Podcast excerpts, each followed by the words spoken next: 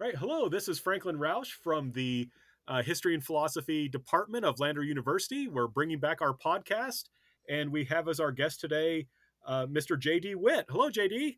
Hello, hello. Oh, it's great to hear you again. So, um, can you tell? I, I, mean, I know who you are. You were our, our, student for several years. We loved having you in our classes. Uh, had a lot of fun.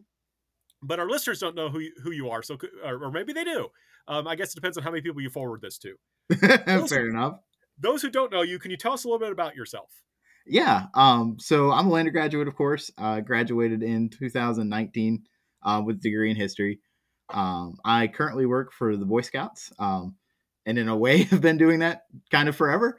Um, I've worked at summer camp for the Boy Scouts for God 12 years now, um, and grew up in the program. Um, but Lander grad, um, history degree. Yeah, I'm trying to think anything else major or interest or related to Lander um, honors college as well. Um, though I didn't get to study abroad or complete that, unfortunately. Oh right, it was was it during COVID or was that? No, it. Um, I made the. I had the option to. I chose to continue working at my summer camp. Okay. Um, well, I mean, but that worked out really well for you. Yeah, absolutely. I mean, I I adored it. So that was the year I got to be the program director. Right. So can you tell? So you're you're working for the Scouts. Can you tell us a little bit about what your job entails? Yeah. So my job title is district executive, um, and I, I have had a couple different um, districts. I started off in Greenville um, with the central area of Greenville, which was at the time called Reedy Falls. Um, and then I picked up a second district called Foothills, which was the northern area, um, which is actually where our summer camp is housed, which was really cool. Um, and I did that for two years up in Greenville until we restructured our council which gave me an opportunity to come back home and run things in what used to be my home district. Um, district was called Saluda River and was Laurens and Newberry County. Um, but with our new restructuring, the district I'm over now um, has been named Lakelands, and we cover Laurens, Newberry, Greenwood, and Abbeville counties. So it's pretty cool too. In another way, I get to kind of stay close to Lander and and kind of my second home over in Greenwood. Oh, um, excellent! That's a lot of territory. Yeah, it is. Um, ge- uh, actually, Dr. Gardner is the one who uh, pointed this out to me. Geographically, it is 47% of the landmass of our council, and population wise, and nowhere near that. so it's kind of like the frontier, right? You're you're you're you're like a like it often feels you're, like it. you're, you're, you're you're traveling around to to all these different communities yeah and that and that's a lot of my job is i i get to spend a lot of time on the road which is great because i love to drive i've always loved cars and dad's mechanic and all that stuff. Um, so i get to spend a lot of time in cars um, but i get to spend a lot of time meeting new and interesting people all over the place. Um, like i said i cover those four counties and so essentially my job has a couple different functions. Um, first and foremost i get to help serve all of the scouts in that area. Um, right now i cover just shy of 500 scouts um, across that area. And they're divided up between a couple different groups. Um, Cub Scouts is our younger age. Um, what everyone thinks about when they think of Scouts is uh, Boy Scouts or what's now called Scouts BSA. Um, and there's some other groups too. There's a kind of career readiness field that we call um, our exploring units. And then there's um, crews, which are older groups that are focused on leadership and high adventure activities. So I mainly support them, um, but my job does some other things too. I do a lot of recruiting and trying to start either new units or get more folks involved in scouting. And then I also have a fundraising aspect of my job. Well, it sounds like you would never get bored. Oh God, no! I I don't know of anything any way that would possibly happen. but and and that's kind of the the great thing of it is I am I get to do something a little different almost every day, and it that's really enjoyable to me. Excellent, excellent. So, and that that's kind of a, a follow up question I'd like to ask. So, so could you tell us what might a typical day look like if there is such a thing? Yeah. So I, will use today for instance. Um, some days I'll be in the office. Some days I'll be at home. Some days I'm traveling around. Um, today uh, started off just making kind of catching up on emails and stuff like that. Um, had a ten o'clock meeting. Have um, doing this of course. Um, and then I'm actually um, through work. Work sponsors me to be a Rotarian, um, and so I'm going out to visit the Laurens Rotary Club um, today, even though I'm based out of the Greenwood one. Um, and I'm going to try and there's some folks who help with our fundraising aspects out there. I'm going to meet with and invite them out to a meeting we're having next week um, and try and get them back on board. And then I'll actually be going from there out to Clinton um, to try and follow up on a lead about starting a scouting group out with Thornwell. Um, so they've kind of, I've had a hard time reaching them, so I'm gonna kind of cold call them and go show up and see if I can catch um, the lady who I met with the first time and Sure. see if I can just kind of get myself back on her radar. Um, from there, I'll probably come back and work from home. Um, a lot of this job can revolve around phone calls, either um, calling my units and trying to help them with things or get them moving along. We're in what's called our recharter season, where we try to basically get all of our units to renew. Um, and it's just a process they have to go through every year to make sure everything's up to date. Um, but there's been some changes in that process, and it's given some folks some trouble. So I'll probably spend some time this afternoon troubleshooting that. Um, Sure. Take a little bit of a break later in the afternoon, and then I've got another call at seven tonight, which is my district committee. Um, my district committee basically are my kind of top level volunteers who help make everything that happens happen. Um, for instance, we'll put on a couple different events in the district, such as a Pinewood Derby and uh, camporees and day camps and things like that. Oh, I, I can't express how much I love Pinewood Derby. Yeah, it's a blast. Oh yeah.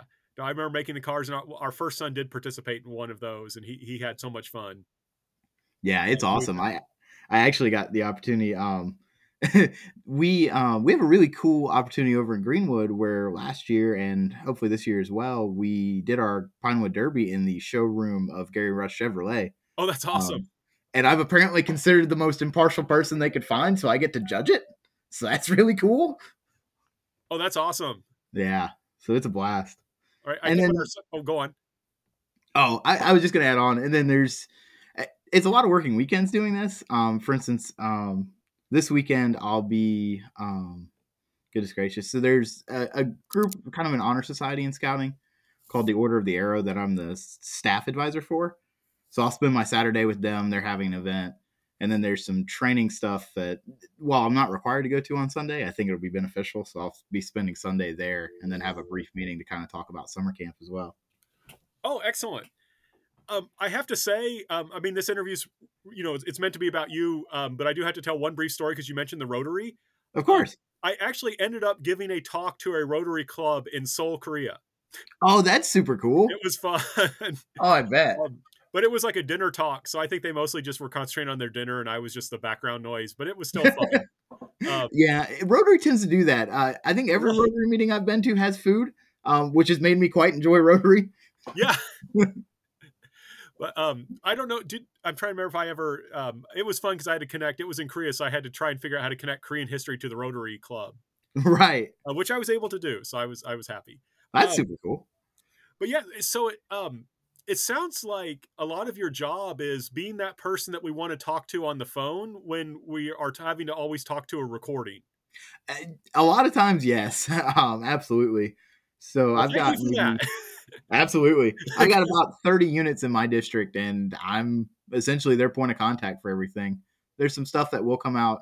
Our large organization is called the Council. Our ours is the Blue Ridge Council, and that covers the eight counties of the upstate.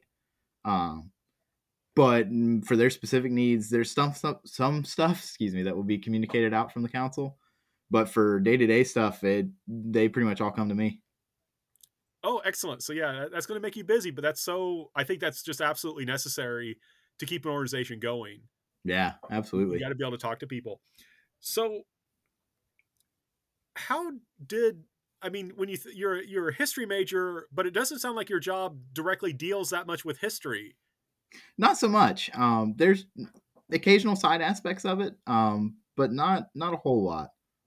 So how then did did your major um, prepare you for this job? So eh, that's one of the things I've kind of been reflecting on, and and for me, I think the biggest thing is the soft skills sides of things. Um, I've always loved history, um, you know, and, and I feel like I've learned an immense amount um, while I was at Lander, and especially how to kind of reflect on history.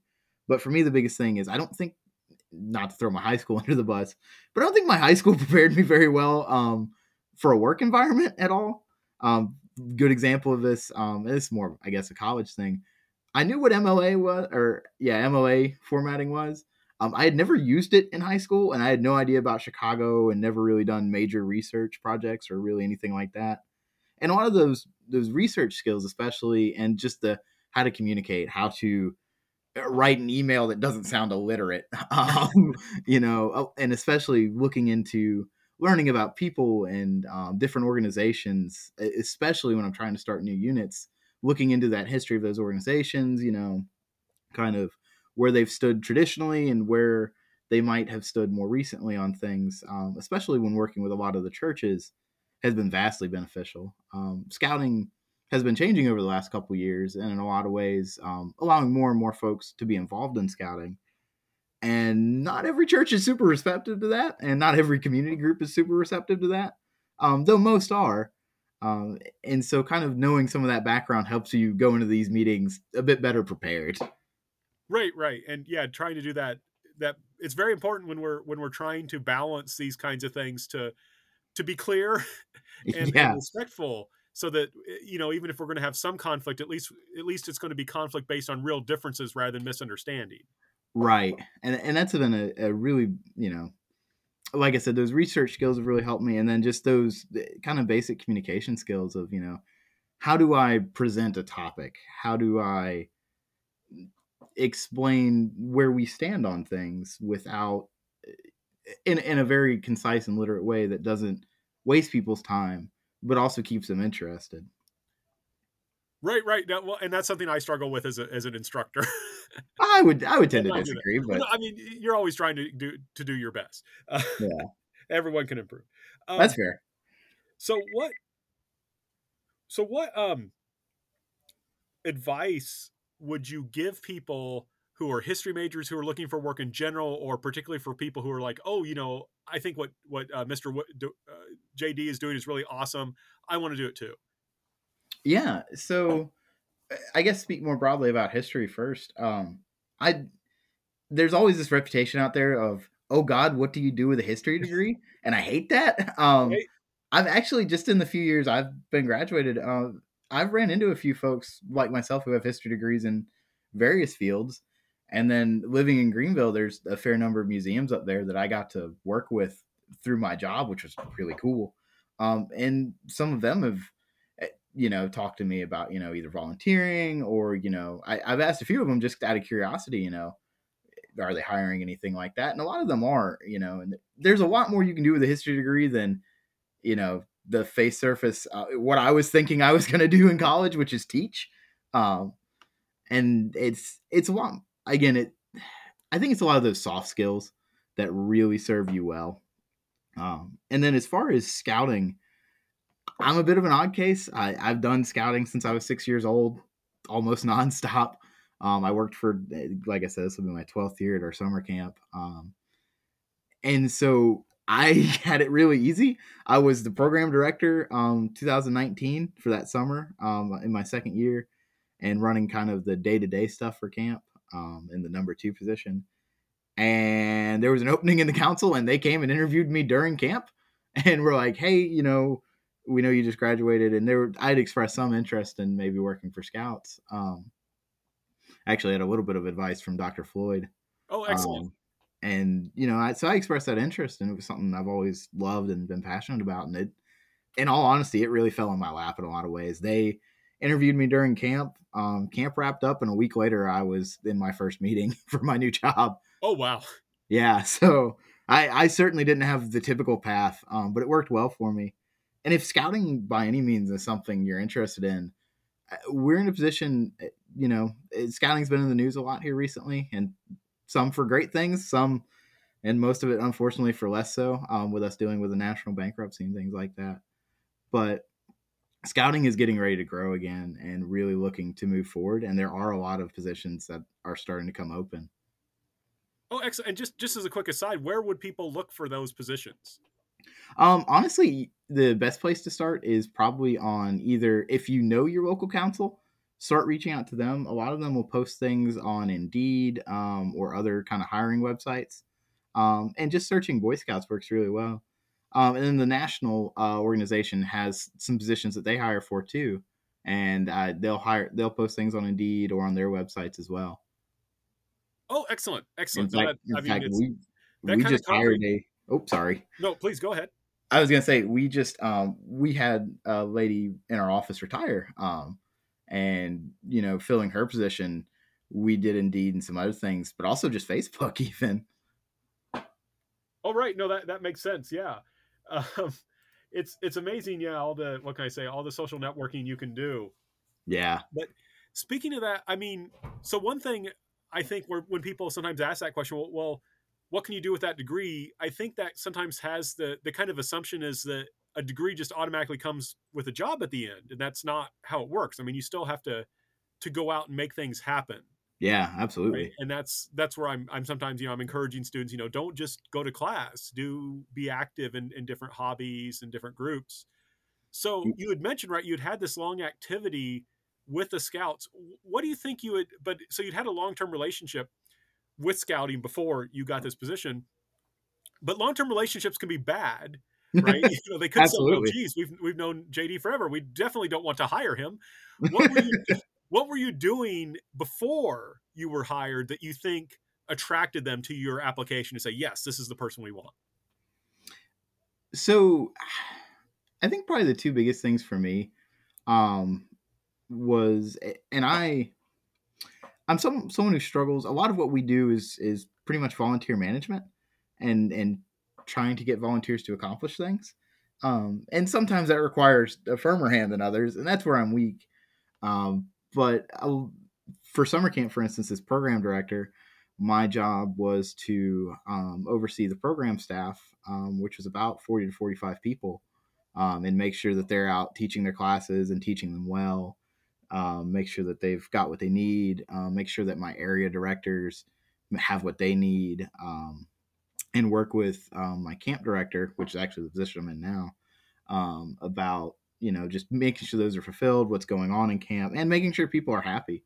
Um, I I like I said, I'm camp director now. I think program director is the best position because you get to be the face of camp um, and not have to deal with all the businessy stuff Right? and it's a blast because a lot of what you do a lot of your prep work is before camp and then when you get to camp it's just managing your staff and making sure that things are running smoothly um, and I, I think that's probably the main thing that attracted them is 2019 was a great year for our camp um, Right? we'd we'd had some fluctuations over the previous years I'd been there, and I'd been the program director in the year previous as well.